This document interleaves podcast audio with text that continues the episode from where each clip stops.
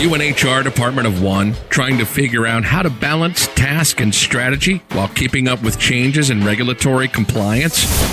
Do you need a fresh outlook on old topics? Then stop what you're doing, grab your coffee, and get ready to recharge. If you have people, you have problems to solve and things to do. Your host is Brenda Neckvatal, a 20 year human resource professional, ready to explore the HR industry with veterans of business and life with fresh eyes and new ideas. Learn about the rapidly evolving changes in employment law around the country, as well as new tactics to deploy and build engagement in your workforce. If you're looking to implement new practices to make your job easier in HR, then this podcast is for you.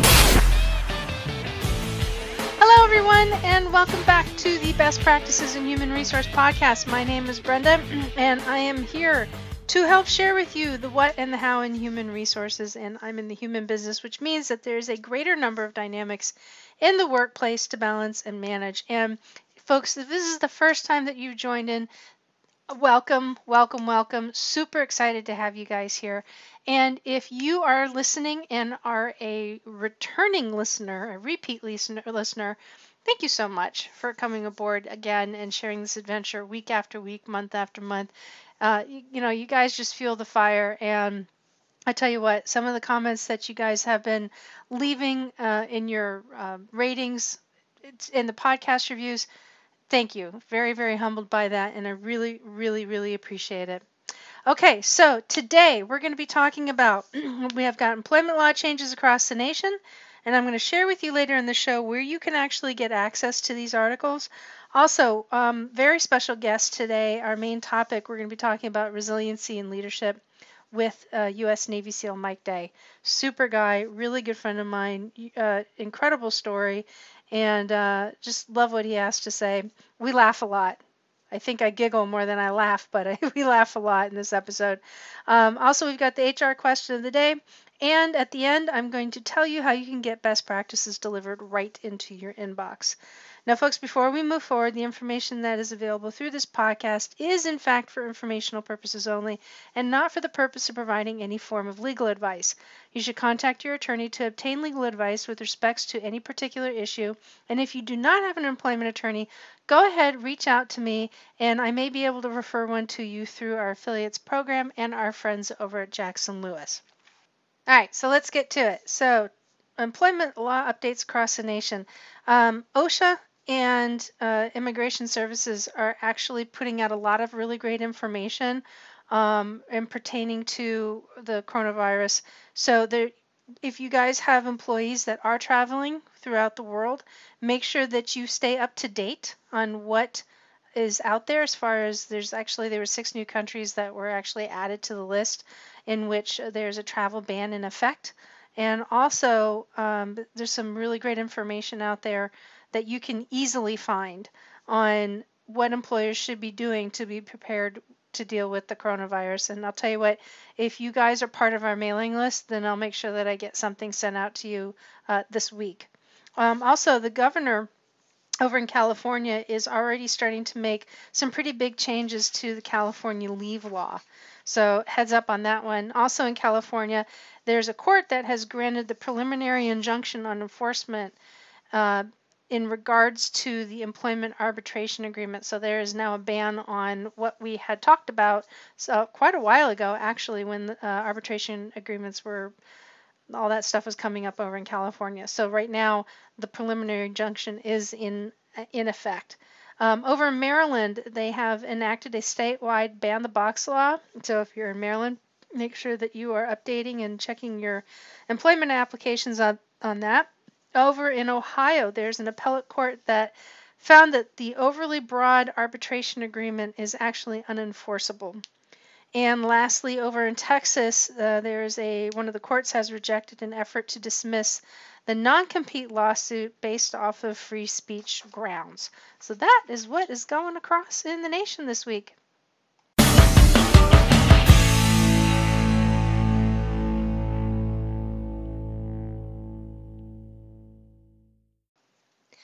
So, my guest today is a pretty incredible human being. Uh, he's somebody that I've known now for a couple of years.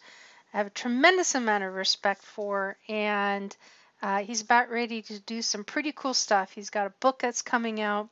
Um, he's he's got an amazing story, and there's a lot of podcasts out there right now that have. I think there's probably about maybe seven that have done real in-depth conversations with him about the incident that took place where he was shot. And Mike just wasn't just shot; he was shot 27 times. He took 11 rounds in his plate, uh, 16 rounds throughout his body. Um, he actually he'll tell you a little bit more about it, so I don't want to I don't want to steal the thunder too much. Then he took a hit from a grenade immediately after that. Wound up losing a guy on that operation. Got everybody accounted for. took down the four bad guys that uh, shot him up, and then he walked out to the helicopter. And uh, just I mean just an impressive individual, and and certainly his you know road to recovery. It was really funny. He told me one time. He said getting shot was just a nuisance. so I'm like, wow. So uh, he's just an amazing human being. I've spent a lot of time with him, and uh, we've had some pretty deep, hearty conversations. And you know, he's just out there to he's just out there to help people out, and and he really does. He's got a heart of gold. So I'm not going to waste any more time uh, getting into this, but I did ask him if he would be willing to come and talk on the podcast and really talk about resiliency and kind of share some of the things that he did from a leadership perspective. And this is one of those interviews that there isn't anything in here that you can't take away and actually apply either towards your personal life or towards you know your professional world uh, you know thinking about man i'll tell you what every time i i talk to him and i hear these stories so I'm really grateful to have him in my world. And we laugh a lot in this interview. And it's really funny because the look on his face, I wish you could just see the look on his face. So, first off, I'm also going to apologize due to the sound. Um, we were in, in a kind of a little bit noisier environment with extremely sensitive equipment.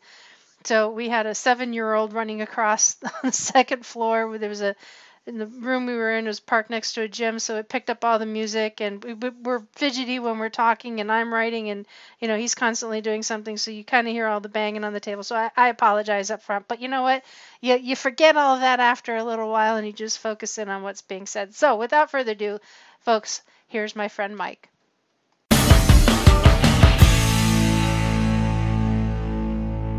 All right, folks, I have somebody that I am excited to have on on the episode. It's somebody I've been waiting to get on here for a little while. He's a good friend of mine, and uh, in the intro, I, I spoke about him for a few minutes. But uh, folks, I'd like to welcome Mike Day, my friend Mike Day. Hi. What's up, Brenda? Thanks. How much? How are you? Thanks for having me. You are welcome. And we've got Hera, the Wonder Dog, underneath. Since I don't have a Wonder Dog anymore, she's adopted Champ's old title. She doesn't bark. She's awesome. I love her. She's, Me too. She's her, a pretty girl. Her butt literally is keeping my feet warm right now. or at least she was. She's a good girl. Yeah, she is. She didn't like Vegas much. No. No, she's a pretty awesome dog, and she's she's a service dog that uh, works with Mike, so she's pretty she's pretty great. She's not quite a year, right? Uh, this month. This month she's End a year old. And she's a Malinois, Belgian Malinois. Yes, she is. Sweet, love it. Cool. So, Mike has got a pretty interesting story, and what we're talking about today is uh, resiliency. And honestly, after everything that Mike has been through, that I know of, that I really couldn't think of anybody better to talk about being resilient. But he's you also retired. You know, those that know have listened earlier know that you are um, retired U.S. Navy SEAL. But you were you were a senior chief, if I remember right. Yes, when I retired. Yes. When you retired, you were a senior chief. So just so you guys understand, if you're not familiar with um, rank, that is the second highest enlistment rank. So and, probably equivalent to what? Uh, probably HR. like director, director mm. level in a corporation. Really? Like, yeah, master chief Jeez, and senior chief. Well underpaid then. well, I'm sorry, I can't help you with that. but I'll get right on yeah. it, sir anyway, so um, you know, a lot of what Mike has to offer is his is his backstory and you know how he's pushed through in his leadership and some you know the goal is to provide some tips and tricks and you know take good takeaways for anybody who's listening to this episode either be it an hr professional or anybody in a leadership capacity on you know an experienced you know full-term leader so this will be awesome Yeah, I think so. I think so too. Yeah, and you can swear. You know that, right? I- I'm practicing not. There's places I'm not supposed to. Oh my guests, they, that's the rule. We don't talk politics on the show, and guests can swear. I have no problems with. We'll just flip You it to just bleep explicit. it. They'll just bleep it. That's exactly right. Cool. So, would you, so people understand a little bit more about who you are? Would you do me a favor and would you kind of give a little bit of your backstory, so Yeah, they understand um, where you're from and where you're coming from? Well, the whole story is going to be uh, available in hardcover I know. here. 9 June. I'm so excited about that. you guys can follow me on uh, Mike Day 5326 on Instagram until I get my social media straight. Uh, but I have a book coming out uh, 9 June uh, called Perfectly Wounded. I also have a website, perfectlywounded.com, uh, where the book can be pre-ordered. Uh, and it's a it's a, it's a memoir on how I built my resiliency and how I got to where I was and uh, where I am now. Uh, how I how I didn't know I was doing things just subconsciously because of the situation I was in uh, until I was able to bring it to the you know the conscious forefront forefront and uh, actually apply it instead of kind of just like stumbling through. Um, but I do go off on tangents, and I'm going to blame it on re- repetitive knocks to the head. I can't even remember the original question right now. Went off on such a tangent. The, the question was a little bit about your background. Oh, the background. There you go. we Uh, haven't even gotten to the first question. it was a statement. Well, we can't go into memoir format No, for, for background, no. Uh, but I, I would say for you know for what we're doing here, uh, I was in the Navy for uh, 21 years. Most of that was in the SEAL teams, uh, in all levels of leadership, and uh, uh, quite honestly, you know, uh, in in a position where. In positions where it was hard to find uh, the patience to be someone that could follow, which is a was a good lesson for me. Um, it's a very aggressive uh, society in the SEAL teams. It's um, uh, it's it, it it would be a terrible place to be if if you weren't somewhat mostly competent in all skill sets. If you had to work and try, yeah. it almost has to be like a natural thing that uh, that comes to you. Um, uh, but it's also not expected that you know how to do all that stuff when you show up. And as leaders, I don't think we should expect people to know things that we know uh, and forgot where we came from. Uh, on how stupid we were when we were in those positions. That's what duct tape's for. well, uh, pain is sometimes uh, the best teacher, you know, was for me. Uh, but I don't think we can do that out there in the corporate world. no, not really. it's it'd be pretty efficient, you know. uh, but that's not that's not the case. I mean, the the SEAL teams worked well because uh, uh, leadership went up and down. Um, there wasn't as much as a uh, delineation between enlisted and officer. Uh, quite, uh, quite honestly, I a good a good officer is somebody that knows that he doesn't know what he doesn't know, and the learning curve for an officer in the SEAL teams is very, very, very steep. Um, you know, I was in my eighth platoon when my officer in charge was in his second platoon, his second deployment, and he was a really good officer. Uh, and I can also say that about myself too. I can't assume that I that I know everything. Uh, when I did my platoon chief slot, I was very I was very lucky to have the group of guys that I had. Uh, I say I really didn't have a job because they all knew what they were supposed to do, and uh, occasionally I would get uh, to the point where I micromanaged them, and they would always tell me, "Hey, chief, get out of my back pocket."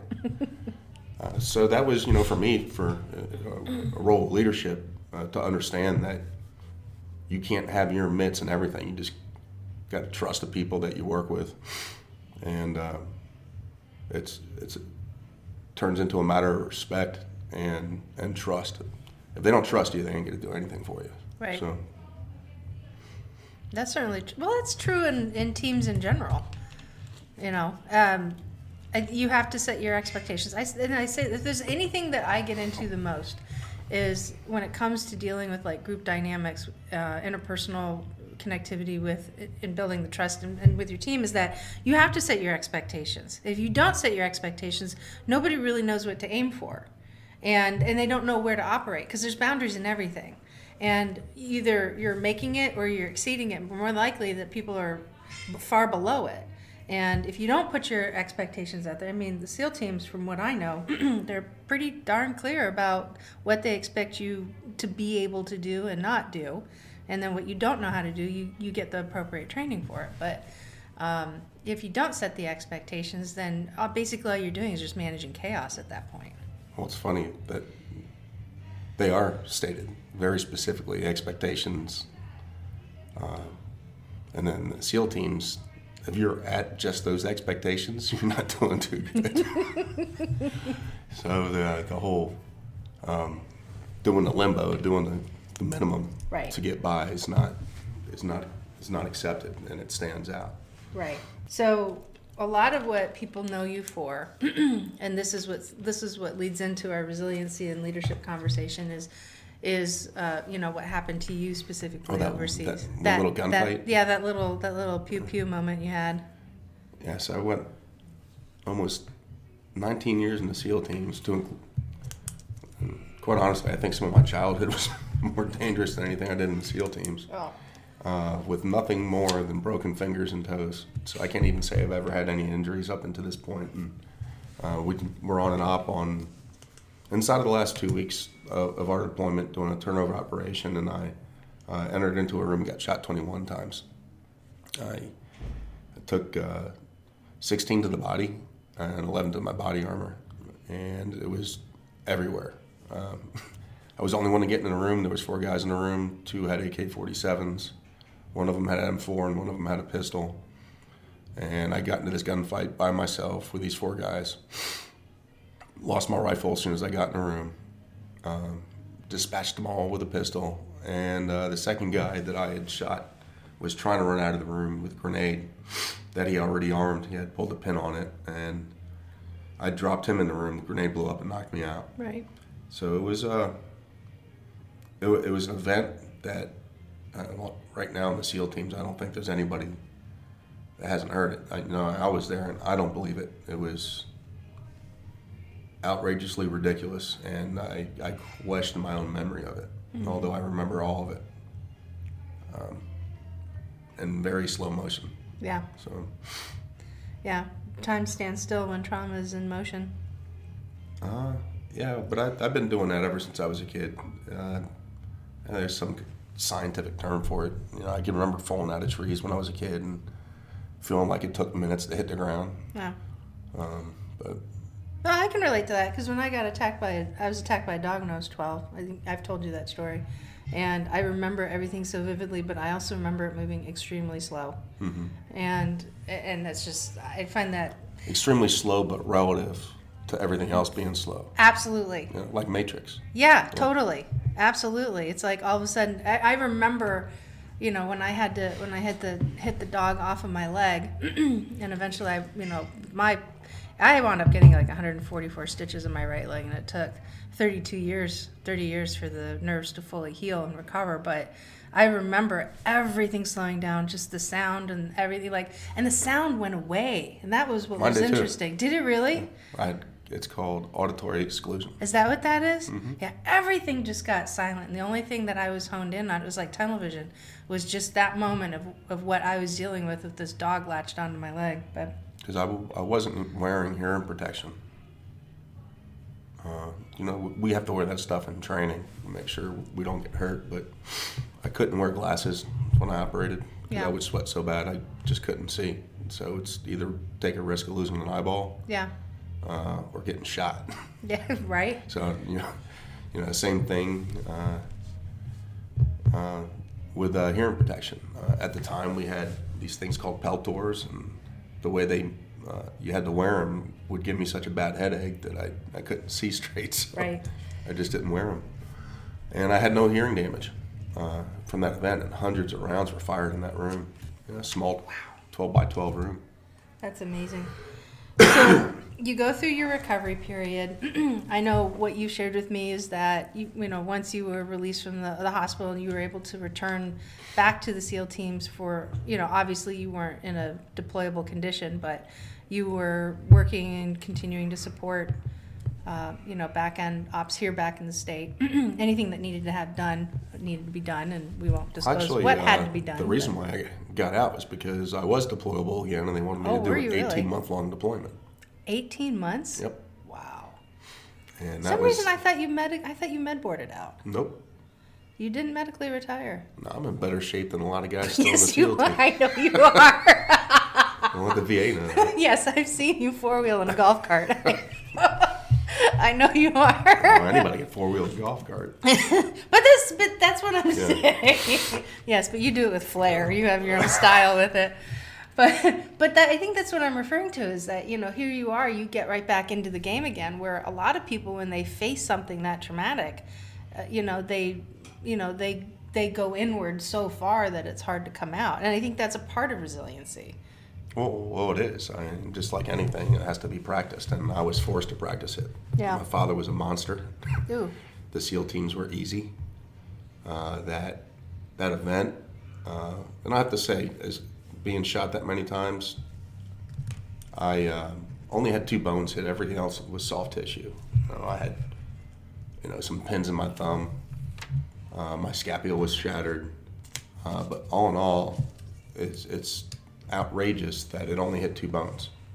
Uh, and there's not a whole lot of residual. I mean, I lost a job recently jumping out of airplanes because my back doesn't want to work sometimes, Yeah, I remember you telling me about that. um, and led to another injury. I tore my pec off my arm.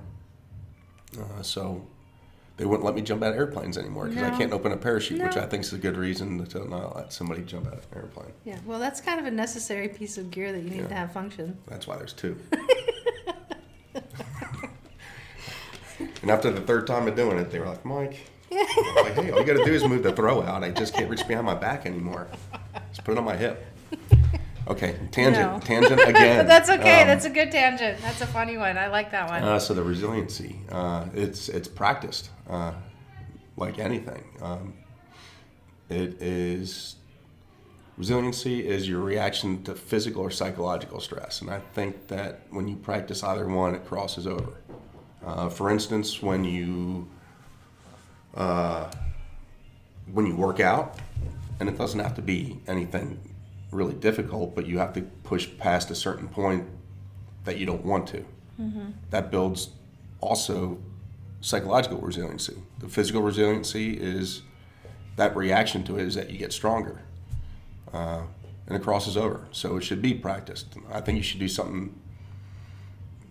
uh, You know, just plan to do something that builds that resiliency on a daily basis. You know, either psychologically or physically. Would you throw spiritually in there too? Spiritual? Um, yeah, I'm kind of on a on a lazy period. You know, I I feel better.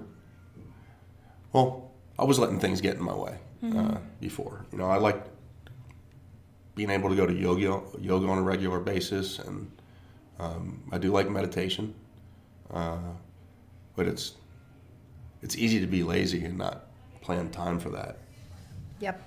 But I mean, if you don't have the time for it, you know, a workout can be meditation. It's it's all in the breath. You just it's what I do now for workouts. It's not how hard I kill myself and how hard I hurt. It's more of the breathing.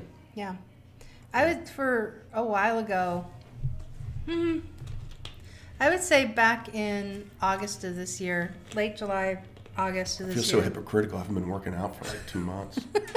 I've been doing some hikes and stuff with. I know that, but Hera that's keeps me honest. but, but that that's being honest right there. I mean, that's you're into something. But so I, you know, I I had a realization like back in August that I had stopped investing in myself, and that's and that's where it, I had an epiphany that when you invest in yourself and you like you were just talking about like you make those things happen, then then you're you're feeding something. Like you're feeding your soul, you're feeding your, your body, feeding you know your mental state. and I realized that I had stopped doing it. And it was interesting that it wasn't an easy get snap back to get into. Like you just didn't pick up a book and all of a sudden start reading, and then you felt level and regulated again. I was really to the far left on it, and um, and what I found out um, actually just a couple weeks ago is that Um, my I don't have a thyroid, you know that, but my thyroid levels were so far off um, that I was actually dealing. I had a cancer scare over Christmas, and that I had throat cancer. And so we ran all the tests, and thank goodness I don't I don't have anything. But it was amazing to me that how far out of whack things got, and so that's why when I built this community and the things that I talk about with other HR professionals and even leaders that I consult in business, it's like you got to do something to to do something just for you. I don't care if it's just at least thirty minutes once a week. Just do something for you, and then once you get into it what happens is that you kind of start like really getting into it you know? Like you were talking about how you did all those hikes. I was watching you on facebook and you had these you had some you went to some pretty amazing places out there. That was a pretty cool trip. Yeah. She, uh, I was afraid to put her on an airplane yet, so. Yeah hi. She's getting ready to fly though. that'll be cool.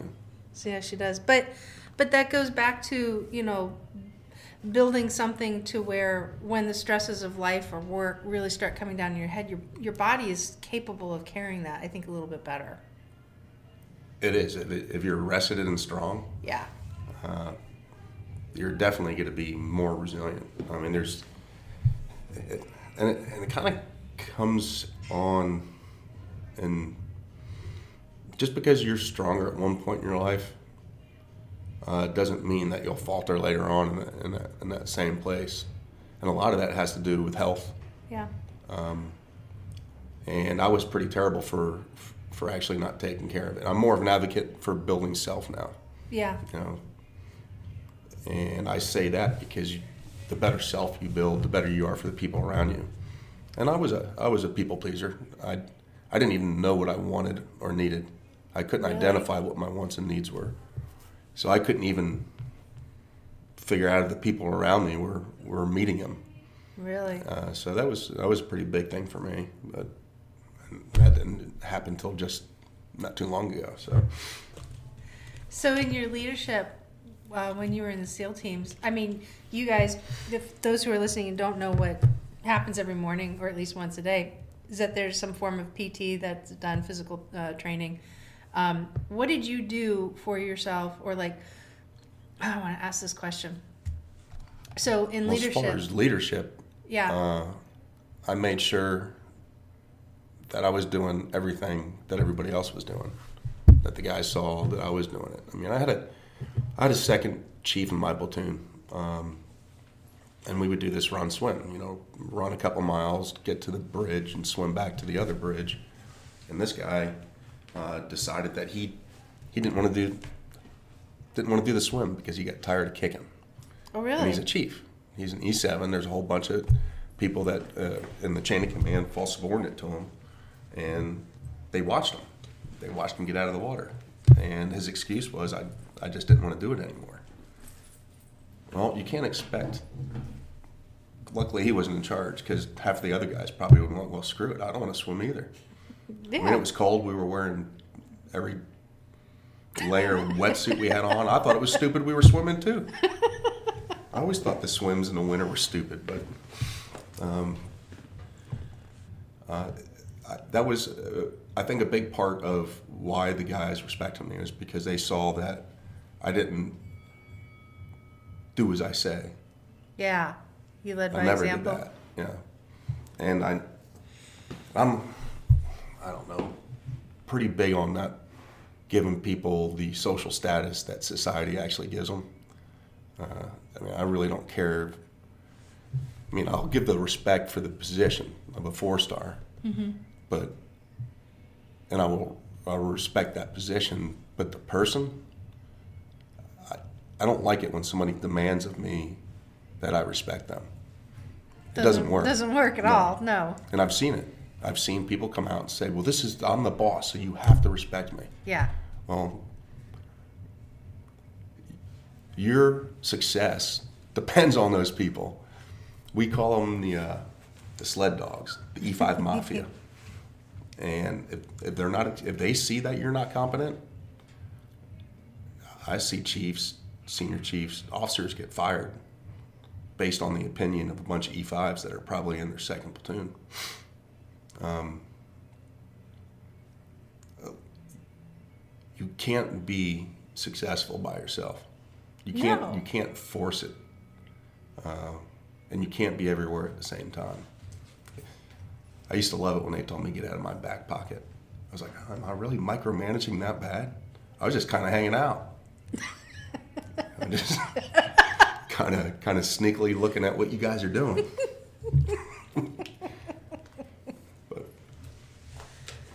And then they had to buy in to you know the the end state. Um, we all had buy-in, uh, but we also knew each other's jobs up and down. Uh, if something was to happen to one of us, um, we could all replace each other. Not as well. We weren't specialists in all those positions, but No, but everybody knew Yeah. what was expected, and if one person went down or got sidetracked or something, then some Mm-hmm. anybody. That's one thing I do know is that anybody on the op can at least take a step forward and fill the gap. you know, I'm glad some guys never went down with the stuff that I wasn't really competent with, like radios. Right. It's like, man, so many buttons and stuff. So many blinking lights. and this is why I love Mike so much. It's true. Though. I know. I knew where I wasn't competent. Well, I was competent. I knew where my weaknesses were. I, at least I think I do. Once you discover your own ignorance, you have to actually ask yourself, well, how deep does it actually go? But, um, I try not to be hypocritical. Hate it. Well- Hypocrites. Yeah. What would you say is like your best success story on the teams in your in your tenure in leadership? Mm, I would say that that last troop that I did at SEAL Team Four, and I knew it felt good. Um, you know, being with that group, it was the best group of guys I ever worked with. Everything just flowed. There wasn't a whole lot of conflict within the team itself. Um, everybody took care of each other, uh, but I didn't realize I mean, I knew it was extraordinary what we got to do and the relationships we had in that group. But it was probably the best compliment I ever got uh, in my career was, you know, I got hurt, I got medevaced, I wound up getting out. And uh, the guys went, the subordinate guys, the, the E5 Mafia, uh, went to different platoons and they went and did platoons with uh, other leadership. And there was a few of them that came back and they were like, Mike, when you were our chief, we thought you were an asshole. There it is. I cussed. I was consciously, consciously cussed. But it's a direct quote. Yeah, it's a direct quote. So you have to actually, it doesn't, it doesn't count. It won't be edited. It doesn't count. Mike, you were an asshole when you were our chief. But after we went and did our, our next platoons, we wish we had you back. And that was because I was, I, I might have been hard without knowing it, but I was always there for everything that uh, had to be done. Would you say that you were consistent? Like you were a consistent leader? Yeah, I think I was, they recognized me to be fair. Mm-hmm. But I think that's that's kind of a, a so in my in my line of and I work, definitely wasn't that, hey, you come over here and pick up this piece of garbage at my feet. right? It, in in my line of work, one of the hardest things that any HR professional has to really learn how to abs- to absorb is that just because it's legal doesn't mean it's fair, and just because it's fair doesn't mean it's legal. And that's a hard pill for a lot of people to swallow. Oh, yeah, but you know, now that I'm in the civilian world, you know, selling this book, uh, the difference between the military and and the uh, the outside world is that the motivation is different. Totally. In the military, there is no there's no dollar signs at at the end, uh, other than what you can save or what you can get away with spending uh, to make things better. Uh, I still think that we're, you know, as far as you know, gross national national product, uh, I think we're still within our rights to uh, spend the money where we're spending it, because of the benefit that we're getting from it. Uh, there goes a tangent. What the hell was that question? we were talking about fair and legal. Oh yeah, morality. Morality. Uh, but, but it was all based there on, it was was- it was- motivation too. Well, yeah. Well, the motivation outside of the military is money Right. that's where, most of the time. That's where you spun off. Yeah. And in the military, it's uh, mission accomplishment, uh, which can be transferred into the corporate world, and into HR. Uh, you have to have a mission statement, um, which you know the end state is to make money, uh, but you got to do it morally, and it kind of sucks how uh, the law can be used to dictate morality, which it, it is doing now. But yeah. Um, uh, it's not morality. is not even a question. It's what what is legally allowable. well, I think that depends on the un- culture too. yeah, but people under, the people understand when they're screwing somebody over and Oh, using the whole. Absolutely. I mean, I'm a I'm a buyer. I I absolutely in my practice and what I teach people is that you have to find I mean, HR really is that delicate balance between doing what's in the best interest of the company and doing what's in the best interest of the employee. When you when you're able to find that balance and sometimes the scales tip one way or another. But the baseline on that though is that people have to have personal responsibility and not Totally. and not because I'm in this job I expect or my, my entitlement is that Yes. no you're you don't have any entitlement you're in a job where you have a right uh, to have a job and if you don't meet the expectations like we were talking about earlier known expectations and generally known expectations are written on the lowest level acceptable. So if you're only meeting those as an employee, uh, well, someone's going to come take your job. uh, but that respect needs to go up and down. Uh, if employees don't know their expectations, don't know their place, Yeah. And when people don't know their expectations and they don't know their place, then you know what, in my opinion, more than often than not, it's not that's not on the shoulders of the of the employee, that's No, on the it's shoulders leadership. of the leader. Right. and you know expectations should be evaluated on a somewhat regular basis, like they are in the military. Yeah. whether good or bad, with the option to uh, to counsel in between. You know, whatever it is. You know, if it's if it's a uh, an evaluation every six months, and the person's that's when that person that gets an evaluation of that ti- that time period. But in between, if they're not meeting expectations, you can't wait till they're six months out screwing up without somebody telling them Right. and then just fire them. And I, now there is that morality thing in law. Mm-hmm. Is, isn't Virginia a uh, right to work, or what's it called? So Virginia's you a can right fire to work. somebody for any reason. That's at will employment. Right to Yeah. work, it, we are a right to work state, but right to work simply means that if you work for an organization and the position you're going into is protected by a collective bargaining agreement or a union, then you don't, you're not obligated to join the union and pay union dues. You can still work without being in the union. What, at will simply means that um, the employee or the employer can separate, I mean, with or without cause at any time. Yeah, without cause. Right, without cause. So that's that's that's kind of. but that's I mean, that's kind of a slippery slope. Too. I mean, you, It can, is. you can use that if you have to, if you have, because there are difficult employees Yes. out there, uh, and that's that's from the people I know that have businesses. That's their biggest problem is employees and their personal issues and drama. coming to work. and Yeah. but but I that's mean, it, yeah, if you if you can't make a, a, a standard forty hour week and get to work on time, you need to fix that. Yeah. So. but you know there's a lot of people. Uh, now, first off, at will actually is it's more complicated now today than ever was before because it can get layered on different types of situations or it can get layered underneath different circumstances. Like you got to have somebody with an American that's protected under the American with Disabilities Act. Well, if you have a veteran who, let's say for example, you have a veteran that works for your workplace and, and they do have an element of PTSD or TBI and they're they're pretty snappy with the mouth and that can cause conflict in the workplace. If that's the sole cause of it, then at will therefore becomes a risk. So being able to separate from somebody just because you can, because they can come back at you with the with a claim, possibly. I mean that's a very loose Well, those loose people are out there too. They understand the law and they'll abuse it. Oh, Lord, and yes, they'll they they'll do. have terrible job performance because they know you can't do nothing to them.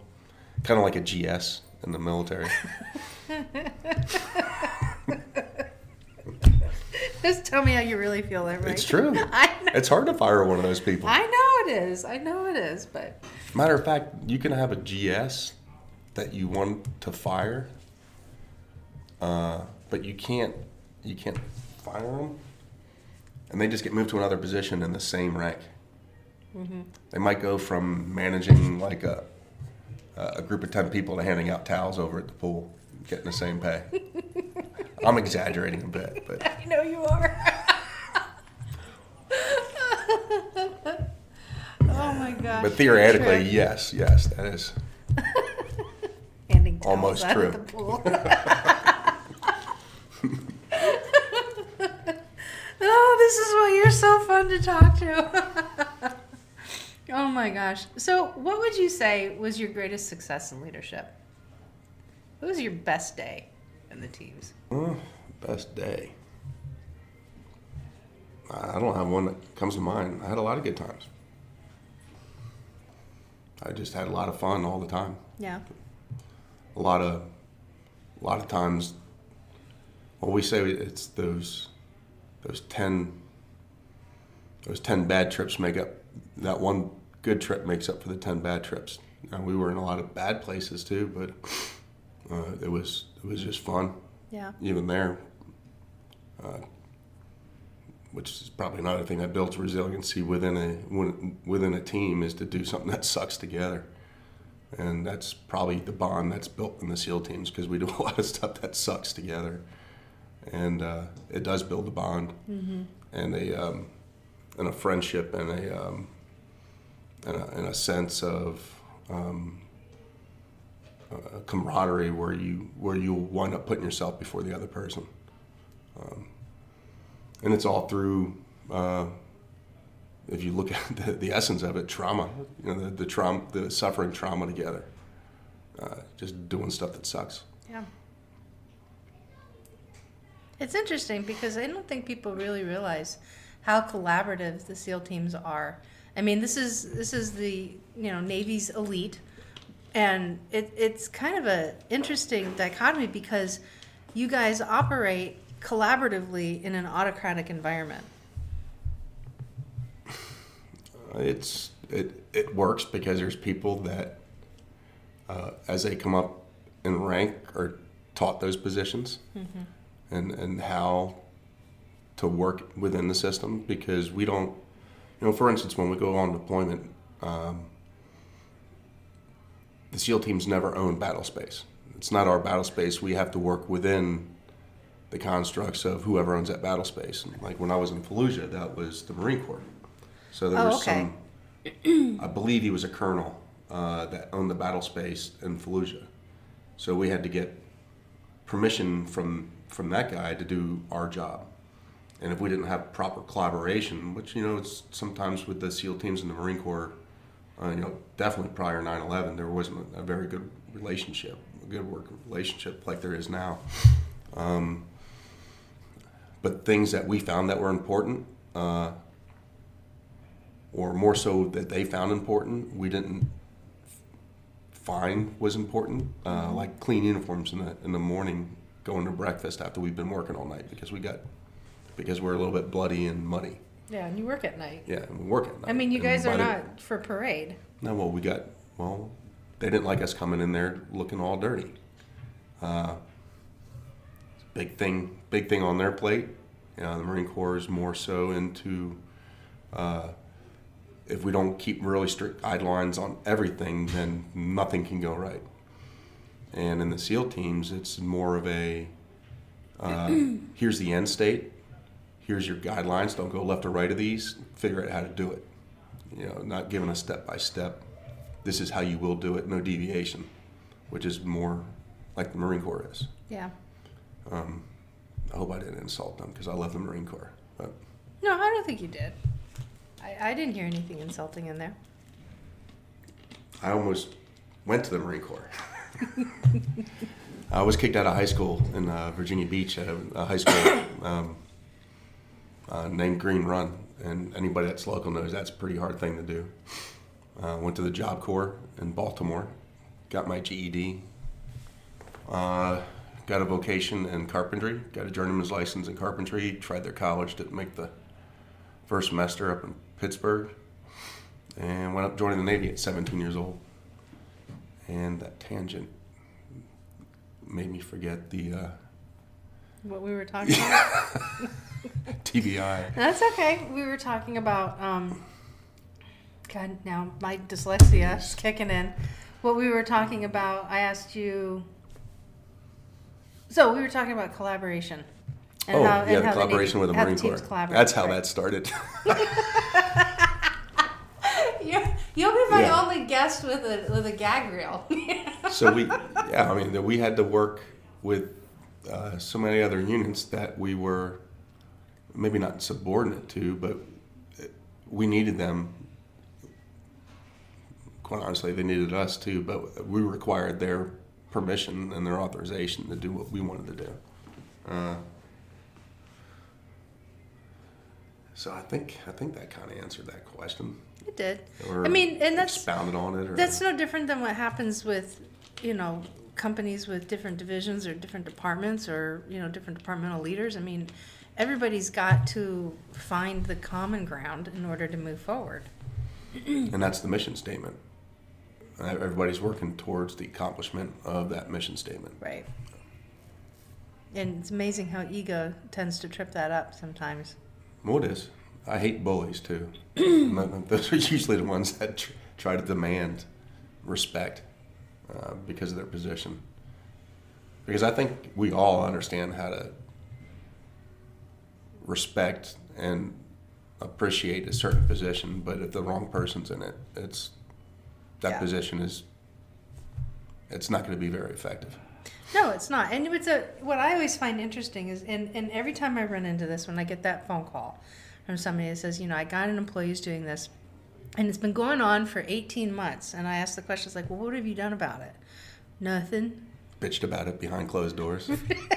Tell it like it is, no right? evalu- no evaluation, no no uh, counseling in between, letting people, and that's for good or bad uh, performance. If someone's doing something exceptional well, I mean, I'm not so much that person, but you know, a lot of people like to hear, you know, that they're doing the right thing. You know, to get the confirmation that their that their uh, efforts are, are being noticed and uh, helping the come to the end state of that mission statement. Do you believe if you recognize somebody's accomplishments and the things that they are doing well, that they're easier to work with when you have to put them back on another path, or I wouldn't say discipline them, but give them that like developmental feedback and, and that guidance to move them in the direction you need them to go to? I hated doing it, That didn't answer the question. but yeah, it's it. Well, I don't know. I mean, for me, um, I I used to like the type of leadership where I wasn't told what to do. I was just kind of showed shown my wrongdoings through through through an example. Uh, uh, and I'll give I'll give an example. So at the end of that deployment, uh, I actually had to take a break. Uh, the guys were all burnt out. Uh, everybody had done over hundred uh, direct action missions. It was a very it was a very vigorous, active deployment. Uh, not like anything I've ever seen on our side of the house as far as the white SOF. We, we worked a lot, uh, but we had to take a break to write uh, myself and my OIC to write uh, and and the tour awards and deployment awards. So, and we were really busy and had a bunch of operations that were already pre-approved. So I wanted to get this done fast. So I sat down and did this, and I'm writing up like bronze stars for guys, which is is, is a, a high combat award. And I write like a page and a half for each of these guys, and we get done in like three days. We hand all these packages to uh, the troop commander, and he looks at them, doesn't say anything. He's like, "This is the one I wrote for, uh, for Garth," and it's like 15 pages long. I'm like, "All right." I just grabbed my paperwork back and went back to the drawing board, Uh, so he did, he didn't he didn't say, "Hey, Mike, what are you stupid? Go fix this." He was like, "This is when I wrote for Garth." But that guy did that stuff to me all the time. Uh, made me see. The gentle nudge. Yeah, yeah. gentle nudge is actually. Uh, actually, I, I guess I take it as a compliment because I was actually known as hard-headed and hard-nosed, and, and the fact that he would try the gentle. I wonder how many gentle nudges he tried to give me prior to the gentle nudge that I actually noticed. He You know, just, probably uh, nudged you your whole career and you didn't Oh my realize it. gosh! Yeah, I just realized that. I was just giving myself credit for being like being like so observant that I was able to pick the one up that he gave me. How many did I miss? I bet you at least one or two, at least, at least. I'm You're gonna be thinking about this all I'm, night. I'm glad he. I'm gonna. Ha- I'm gonna have to ask him now. So, I'm glad he had the confidence though to keep giving me the gentle nudges, and not the slap upside the head, which I've sometimes used. You know, not literally, but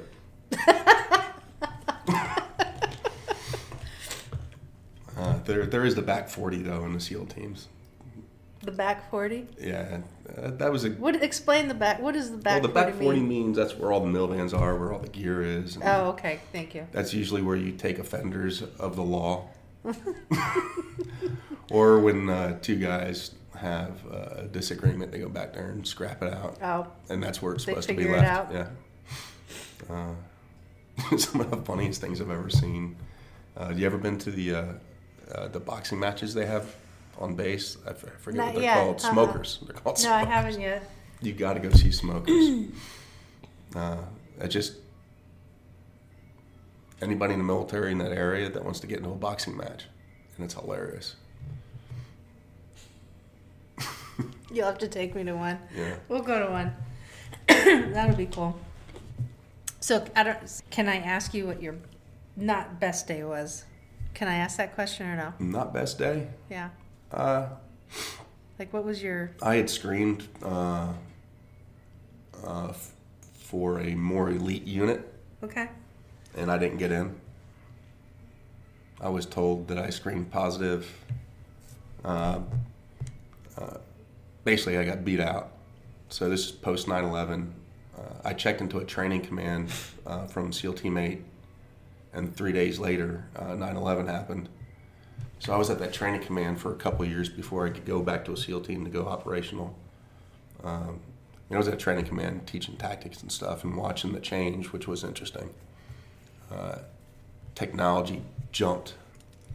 Um, we went from not using NVGs on a regular basis uh, to wearing them as a standard operating procedure, optics on our weapon systems, radios. Uh, it was, and then the tactics, um, which had to be adjusted according to what was ac- actually happening uh, overseas. Which I mean, that's that's kind of the in the corporate world. I mean, you can apply that also. Uh, you know, military operations. You know, you collect information. You know, you know what your end state is. You collect information that you need uh, uh, to target.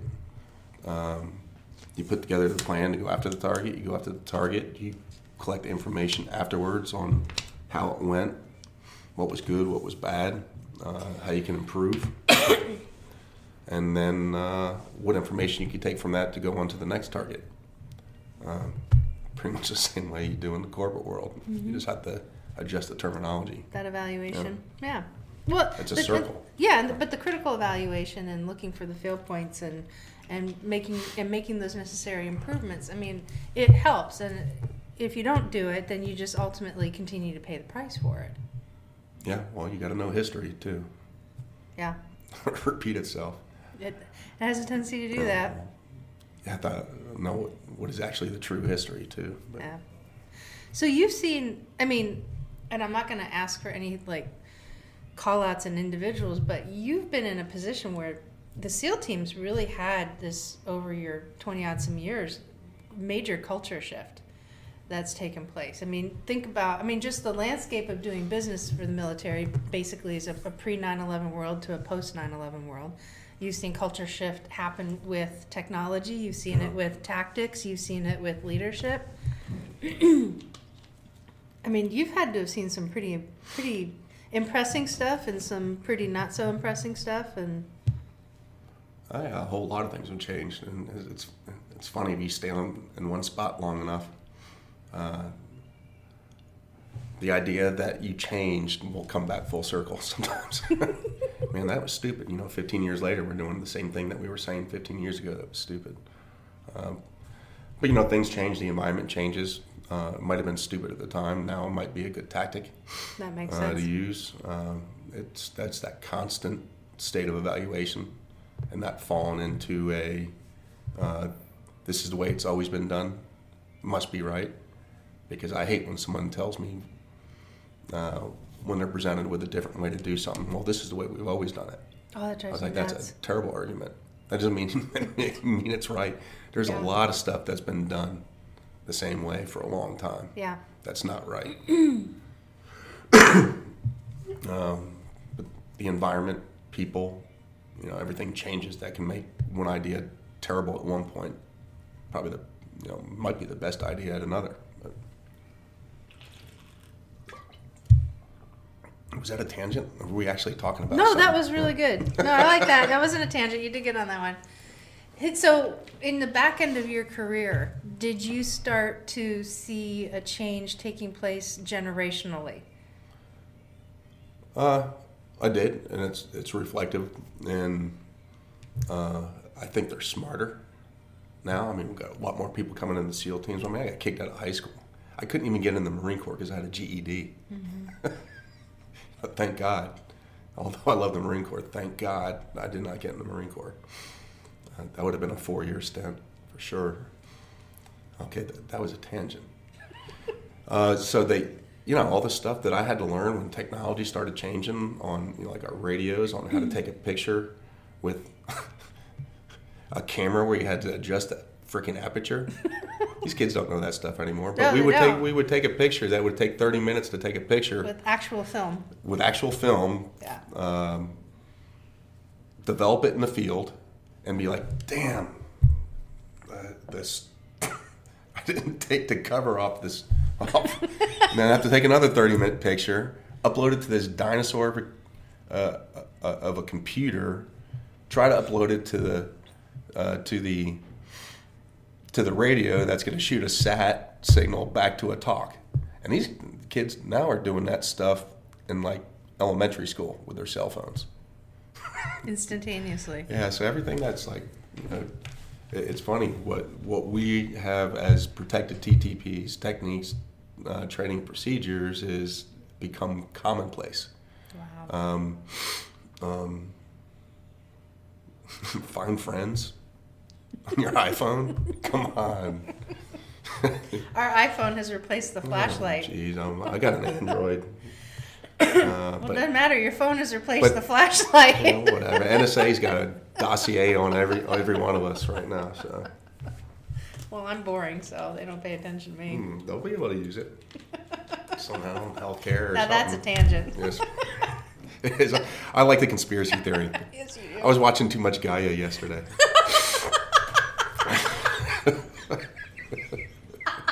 You know, when you got me interested in Gaia, now I'm going to go on a tangent. When you got me interested in Gaia, and I looked at him like, yeah, this is right up Mike's alley. This is not me. There's a couple rabbit holes in that app. It's That's interesting. So funny.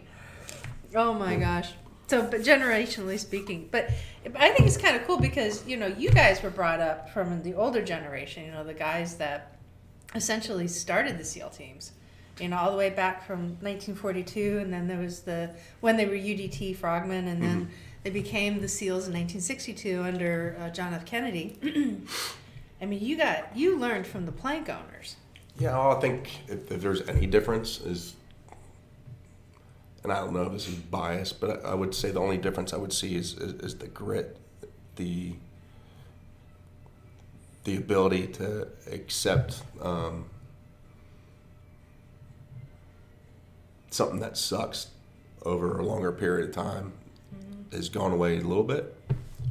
Uh, I think they're better at short range at that. And the argument now is that what, what do they call call these people? This generation now, The current generation, Yeah. the one that's just entering the workforce. Yeah. the one that's been in for a little while. the one that's been in for a little while. That's Generation Y. Okay, what's the one now? That's that's so Generation Y is the millennials, and okay, then so you hear Z. you hear a lot of complaints about the millennials, right.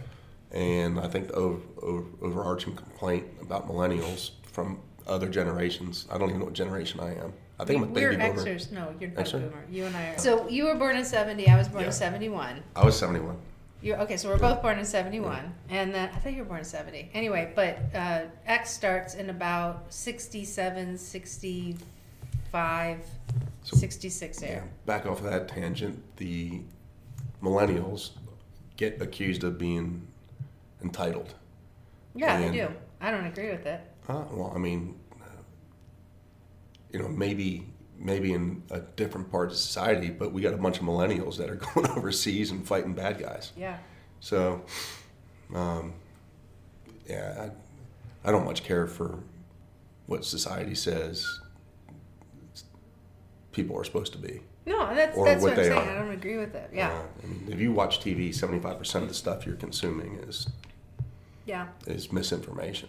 Uh, So it goes back to what you were saying about the worst argument possible is that this is the way it's always been done. When we look at the context of millennials coming in, they they have a different worldview because they were they were brought up with different influences. Well, they do, and things, and like we were talking about earlier, things that were a pain in the butt for us to learn, they're learning elementary school, and it transfers over probably uh, into a lot of the, the workforce now. Right. Uh, I wish we could bring back more trade, but Yeah. we, we have to bring back more trade because uh, everybody can't write a blog That's or work at Google. That's they just, they just can't.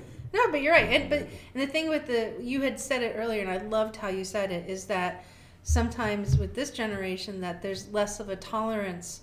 Um, you know, it's shortened as far as the duration that somebody's willing or is capable of Mm-hmm. tolerating the things that suck. Because things are easier. They're life, easier. Life is easier, and that's Right. funny you bring that up because Rand did a study.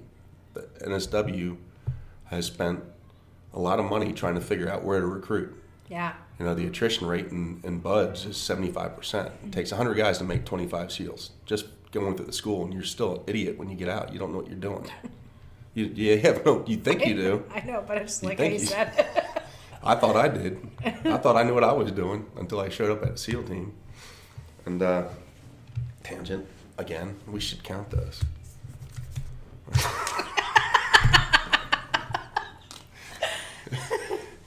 But anyway, you, you you were talking about we were talking about the duration of to- being able to tolerate something that sucks. Oh yeah. So Rand did this. Uh, they did uh, this study to figure out where we w- could recruit from, recruit from, and uh, not surprisingly, it was uh, recruit from areas where life is a little bit harder, Midwest. Yeah. You know, the boys, the boys that grew up chucking eighty pound hay, uh, hay bales, working the farms. Um, you know, Clark Schwedler, the guy that died on my op, I just came back from his place. Uh, beautiful place, but life is actually, you know, it's a little bit harder because the weather's more extreme. Uh, and uh, your everyday uh, movement, you know, th- throughout your existence and the environment you're in, uh, can make you softer or harder. Yeah. And it's it's stuff that you don't probably recognize. It's taken for granted. Um, when I moved from the West Coast SEAL teams to the East Coast SEAL teams, operationally it was more difficult because the environment was more difficult, um, and it do, does build a more resilient um, uh, person to. You know, that's what we were saying earlier. Just practice resiliency. You know, a workout, get out in the cold, um, I finished most of my showers with cold. Um, not really to build resiliency. I actually like the way that feels. uh, and I just, uh, you know, some places it's worse. I just came back from Upper Peninsula, Michigan, so I take a nice hot shower to make sure I'm clean, and then I turn on the cold water and stand there as long as I can take it. In Michigan's a lot less time, but water's a bit colder coming out of the cold faucet. But Yeah, that's cool. So I like where I was going earlier. Is I like how we talk about the generation that has that shorter duration. I think one of the challenges, I know the challenge that exists out there for leaders is that they're facing that. They're facing that generation that has a shorter tolerance for doing things that aren't comfortable or doing things that they don't like to do or things that aren't of interest and they want to move on and because you know they they do have new ideas and they are fresh and they are innovative and i think it's a real challenge to find the recipe to the secret sauce to keep those individuals engaged in the things that Well, there is no suck recipe because everybody's different. Um, and and I, ha- I had to learn this in the SEAL teams. One one form of leadership is not going to be effective for a group of people. yeah It's it's going to be effective for some of them, and it's going to turn some of them off. Um, so you almost have to have like basic psychology skills so you know how to, you know, be understanding other people's emotions and have to have some kind of empathy. Um, if you're so can't even fake that you're empathetic, if you can't even fake it, they're they're going to see it, uh, and they're going to see that uh, they you don't care for them. yeah I never told those guys, but I, I, I almost saw them as my kids. So I would take I would take more risk um, when I could, um, so that they didn't have to take the risk. I always had to bring somebody with me because we have to work in pairs. Um, and he was he was one of the guys that made my job easy. Uh, they pretty much ran it. I had guys that were subordinate to me that I worked with that knew more shit than I did, and I knew it. I knew it. I didn't try to act like because I've seen this. Try to try to fake and act like you know something. It's better off if you just understand that the people around you have the skill sets, and that's it's your job just to manage it, not your job to understand everything. Uh, I, I'm pretty sure right now I can teach something I know nothing about just because I know the structure of it, and can run something if I have the right people there. Um,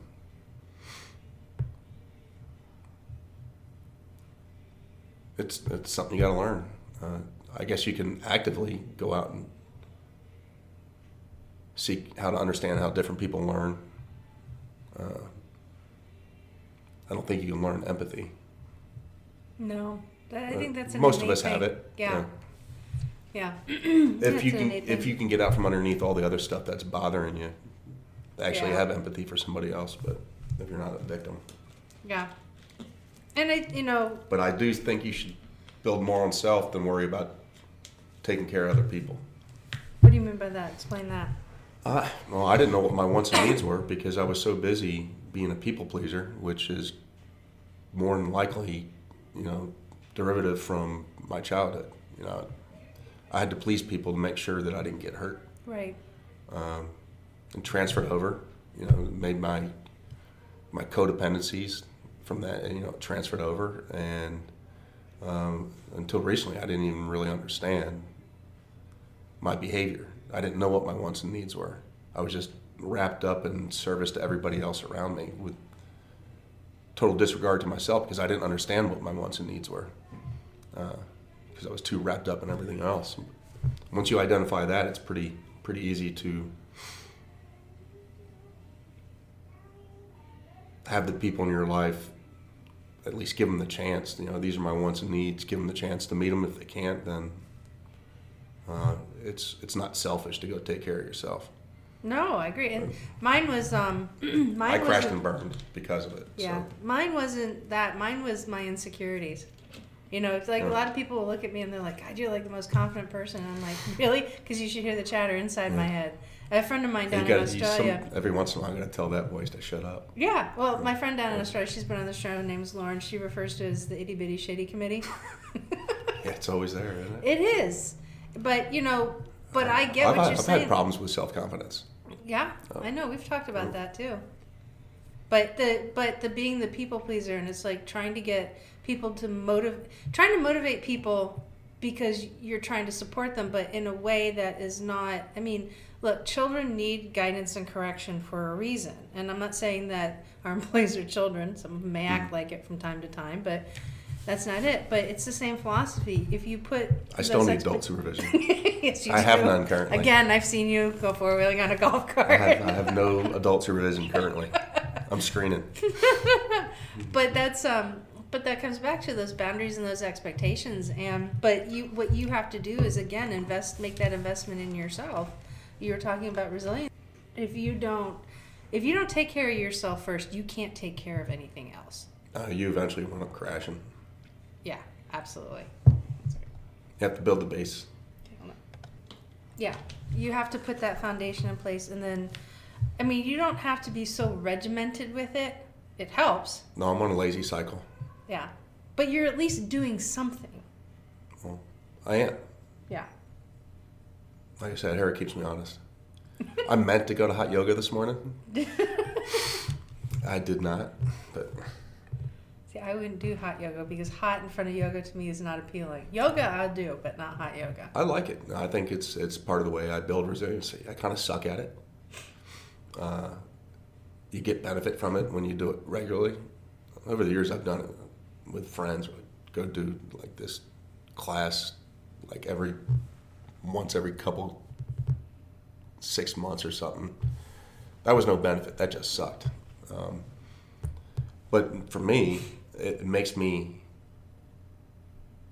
focus on things that I, that I it makes me find things that I'm not good at, and it makes me focus on it, and and it is hard, and that's kind of how I continue to build my resiliency. Uh, I do that hot 26 because Bikram, that's a weird dude. I don't call it Bikram. What's that? oh, it's a cult, pretty much. But Tangent. so the hot 26, but I like doing all forms of yoga. I've yet to bring her in. I bring her in into like regular yoga class. I can't bring her into a hot. no, it's a little too. But that's that's that's when I'm doing good. I, I'm on a regular workout schedule. I'm eating well. Um, I haven't quite figured out sleep, but I'm usually good four to five hours. Yeah. And you know, this is the first time in my life I haven't had a nine to five job, so my sleeping schedule just does whatever it wants to. I was up at two o'clock last night for some reason. Back to sleep a couple hours later. Awesome. Well, any last words of wisdom? Uh, I have no words of wisdom. Yes, you do. Your No. whole episode has been words of wisdom. so No, I ahead. just uh, kind of like to show uh, things that happen to me, and I don't like giving advice. It makes me feel hypocritical, but I'm not the person to give advice. like I said, I still need adult, adult supervision, but Well, so they can. So we we mentioned it in the beginning. Again, where can people find you if they wanted to follow you on on social media and and the book release, which I'm just super. I really am excited about it. I think it's a good product. We did it. Uh, we did it responsibly, and uh, there's stuff in this book that's going to uh, pretty much touch just about everybody. There's child. There's child abuse in this book. You know, the SEAL teams, which I think is the most non-interesting part, but the eye catcher. You know, the fact I got shot 27 times. Uh, I was a social worker essentially for seven years after I got out, and that's uh, probably the more profound lessons that I've I've come across in my life, and and uh, probably where I learned most uh, about myself and other people. Uh, but I can be found on social media on Instagram at Mike Day fifty three twenty six, and on my website uh, for my book that's going to be released nine June is at perfectlywounded.com. That's awesome. I really am excited for you. It's like you got a whole new world coming at you that Yeah, it's going to be different see for what sure. Happens. Yeah. Or I'm going to have to go back to work. No, I, I think you'll, I think your book will definitely make a, a major impact. But It's still going to be work. well, thanks for doing this. I appreciate Thanks, it. Brenda. You're welcome.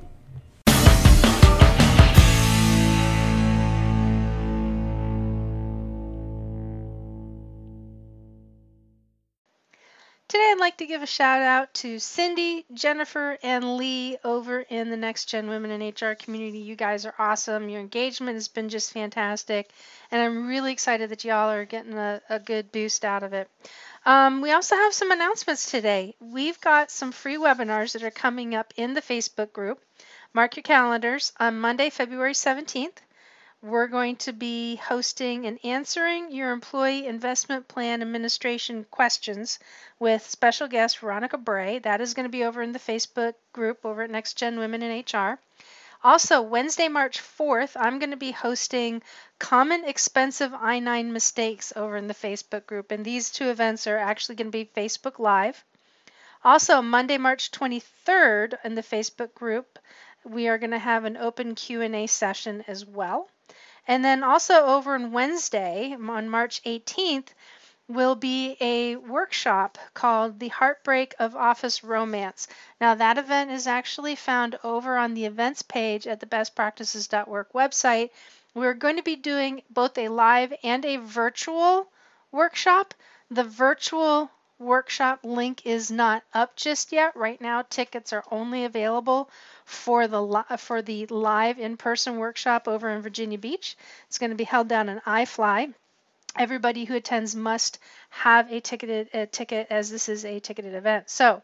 Um, but once we get it, it'll probably be about another week until we get the um, for the virtual workshop link up, and you guys can go ahead and actually view that simultaneously as a live webinar. You can submit your questions on the bestpractices.work website by clicking on the podcast link from the menu up at the top and down towards the bottom of the podcast page is a submission form where you can go ahead and post your question, which I may read and answer on an upcoming episode. So today's question is what other policies can you put in place for a part-time hourly employee who is just hired, has already used five days of PTO by calling in sick at the last minute? We agree that his absenteeism is not something that we can tolerate, and we want to prevent other part time employees from doing this in the future. So, when I read this initially, my first response is, is that policies are only going to do so much. And now I, I don't know the full backstory on this. I only have a very limited amount of information, but as it's phrased, that's the first thing that came to my mind is you know, you if you're worrying more about whether policy is going to be able to stop a freight train uh, that's not necessarily going to be the case. This situation involves management and involves some leadership in it. If if there's an employee, first off, PTO policies, if you have an employee that comes in and they're already and they just started, they haven't even been able to uh, accrue any time whatsoever. If they're going into the negative, man, you're gonna you're you're really at risk for losing some money with the or with the organization because the likelihood of that person staying around is going to be very marginal. Now, there's some rare cases out there and where that sort of thing isn't going to happen, but for the most part, you're you're in for a little bit of a rough ride. So, if your PTO policy is allowing new employees or any employees to go into arrears and they haven't been with the organization for very long, I would take a step back and honestly take a look at that. And the other thing is is that if this is one person and if this is again, I don't know a lot of the backstory behind this, but you're talking about a part-time employee who's calling in at the last minute. To be honest with you, if a part-time employee or any employee in there having an attendance issue, then you need to sit down and you need to manage the situation. And you know, we talked about this a long time ago in an episode where we were talking about disrupting, uh, uh, excuse me, disruptive behavior. And one of the things I said, it's perfectly okay that when somebody calls in sick, you can say, no, you need to be here. We need you to come in and we need you to perform your work. And it's absolutely okay to do that. Does the employee still have the option to come in or not come in? Yeah, they do. But if you're telling them that they're you know there's a challenge with their absenteeism that they need to be the ones to help fix the problem then and they're still doing it now you've got really a lot more latitude to exercise disciplinary action and to actually manage the situation effectively so um, that's just my two cents on this one um, yeah, just initially, I, I think this is more of a conversation. I think if if you get to a point where you are micromanaging people by very overly stringent policies, number one, you're going to wind up inevitably having to violate them, and uh, because you can you can only put so much in writing before all of a sudden the situation comes up where you have to actually violate your own your own your own policies, and then number two like I said, you can have something in writing, but that's not going to change the behavior. So when you're actually doing some form of performance management, the goal is to actually change the undesired behavior into desired behavior. And if they can't do that, then you can promote them to consumer or you can at least consider doing that. So great. Thank you for sending that in. I really appreciate it. Now, something that I'm aware of is how awesome and exciting the HR field is. I actually really, truly, honestly love this role, this industry. It, it's a lot of fun. It's been a very rewarding career for me. It has definitely produced its share of challenges, but at the end of the day, it's actually extremely meaningful work, which is why I became so attracted to the industry is that I just wanted to help people, I wanted to help fellow employees in the workplace find answers to their question. I certainly am aware of the challenges and the limits, and one of them being uh, what it's like to sit in that HR seat by yourself. I know what it feels like to actually figure out how to do this job as a beginner with very little guidance and direction.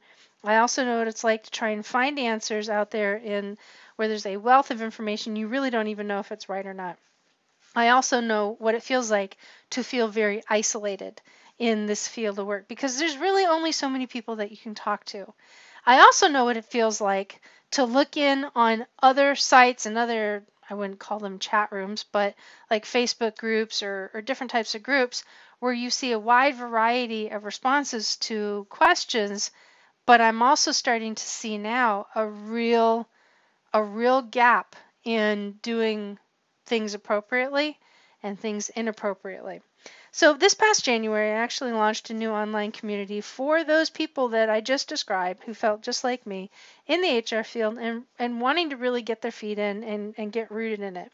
And the community is really open to anybody who is established established HR champion and those who are really wanting to become one. And I was inspired to contribute to women in HR on a regular basis because I know what it's like to be a business owner and I know it's like to work with business owners and office admins coming up to me saying, I don't know anything about HR. I don't know what I'm doing. I don't know where to look for more information. And I'm really afraid that I'm going to make a mistake. It reminded me of those times when I was consulting to, uh, to, to clients for a large payroll company and it really, really resonated with me. And I remember what it felt like being in that army of one. I remember what it felt like when I didn't think I had the necessary support or the knowledge and I had to really use my gut and it's scary. And I remember what it was like when I had zero support whatsoever and had to fight my way through to get something accomplished. So I'm on a mission to connect with 20,000 women in HR to positively, posit, positively, man, it just wasn't going to come out there. Let's try that again. I'm on a mission to connect with 20,000 women in HR to positively impact the lives of 1 million employees. And by doing that is by helping those 20,000 women in HR. Now, the Next Gen Women in HR membership site is a place for women to come, learn, connect, share resources, and go deep to understand how to apply new knowledge and perform the HR function with tools and current resources. Most importantly, it is the place to get support. Now, de- this decade has already started providing us with some really interesting new challenges, and a lot like some of the ones that we've talked on the show especially when we're talking about generationally, like what we were talking with Mike. Now, there's two places to connect. First off, start with the Next Gen Women in HR membership site and invest in yourself. Go deeper, ask for help, find a mentor, participate in networking events, and connect one on one with other HR champions.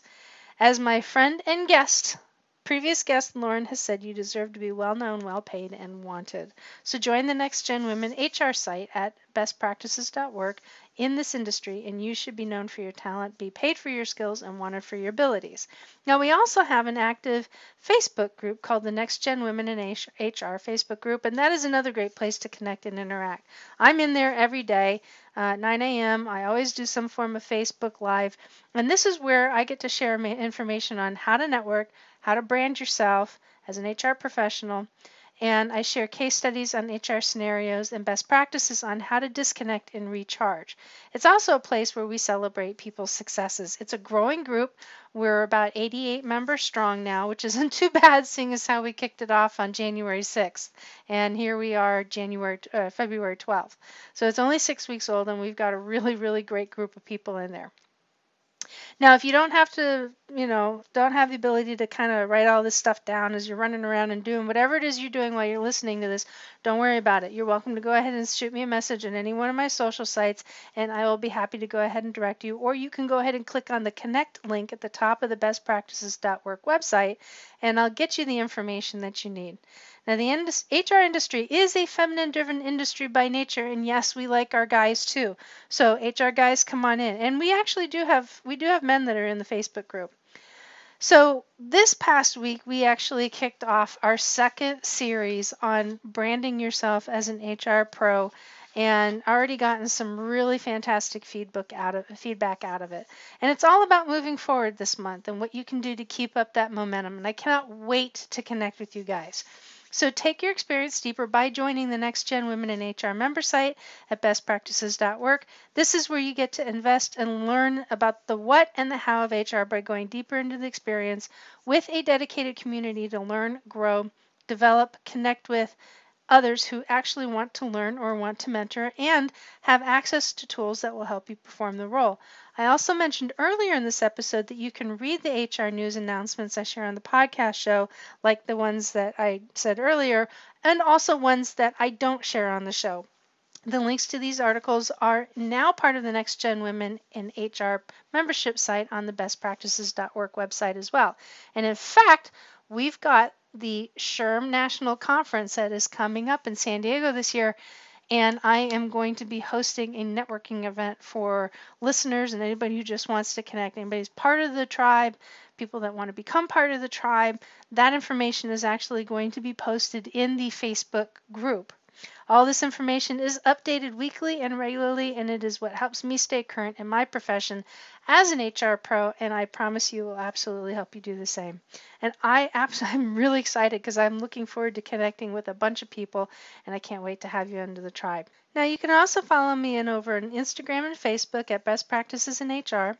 You can find me again over on Instagram at Brenda the HR Lady. You can also locate me and follow me over on YouTube and LinkedIn by just typing in my name, which is Brenda Neckvatal, and the last name is spelled N E C K, like the thing you want to choke. V as in Victor, A T A L. And of course, you can always, always find me over on the website at bestpractices.org. Go ahead and click connect at the top of the page and get my best practices delivered directly to your inbox. And folks, thanks again for yet another awesome episode. Um, really super excited about what's coming down every week. Of course, I get all excited about everything, so. but I really, really enjoy having you guys here. We're coming up on the 50th episode. Holy cow, this was episode number 47. We've got two other really great episodes uh, coming up soon, and the 50th episode. The 50th, I've got a very special guest who kind of took a little bit of a different turn on how we recorded this because we did a two for one kind of recording. We did a video podcast and a audio podcast at the same time for two completely different shows. So it was a lot of fun. The 50th guest is Michael Copon. He is an actor. He was the Blue Power Ranger in the Power Rangers Time Force series from 2002 to 2004. Super guy, a lot of fun. We had a great time. He is a prolific entrepreneur. Uh, he's he's got some. He's got a pretty good, pretty good uh, acting dossier, and um, and it's going to be a lot of fun listening. So I'm talking to Mike just the same way as we talked to Dallas when we did the What's on Your Mind of a Young Entrepreneur, and so you definitely get to hear about what a Blue Power Ranger actually knows about HR. So if you're wondering, stay tuned. So you guys have a really great one, and uh, I'm out. I'll talk to you later.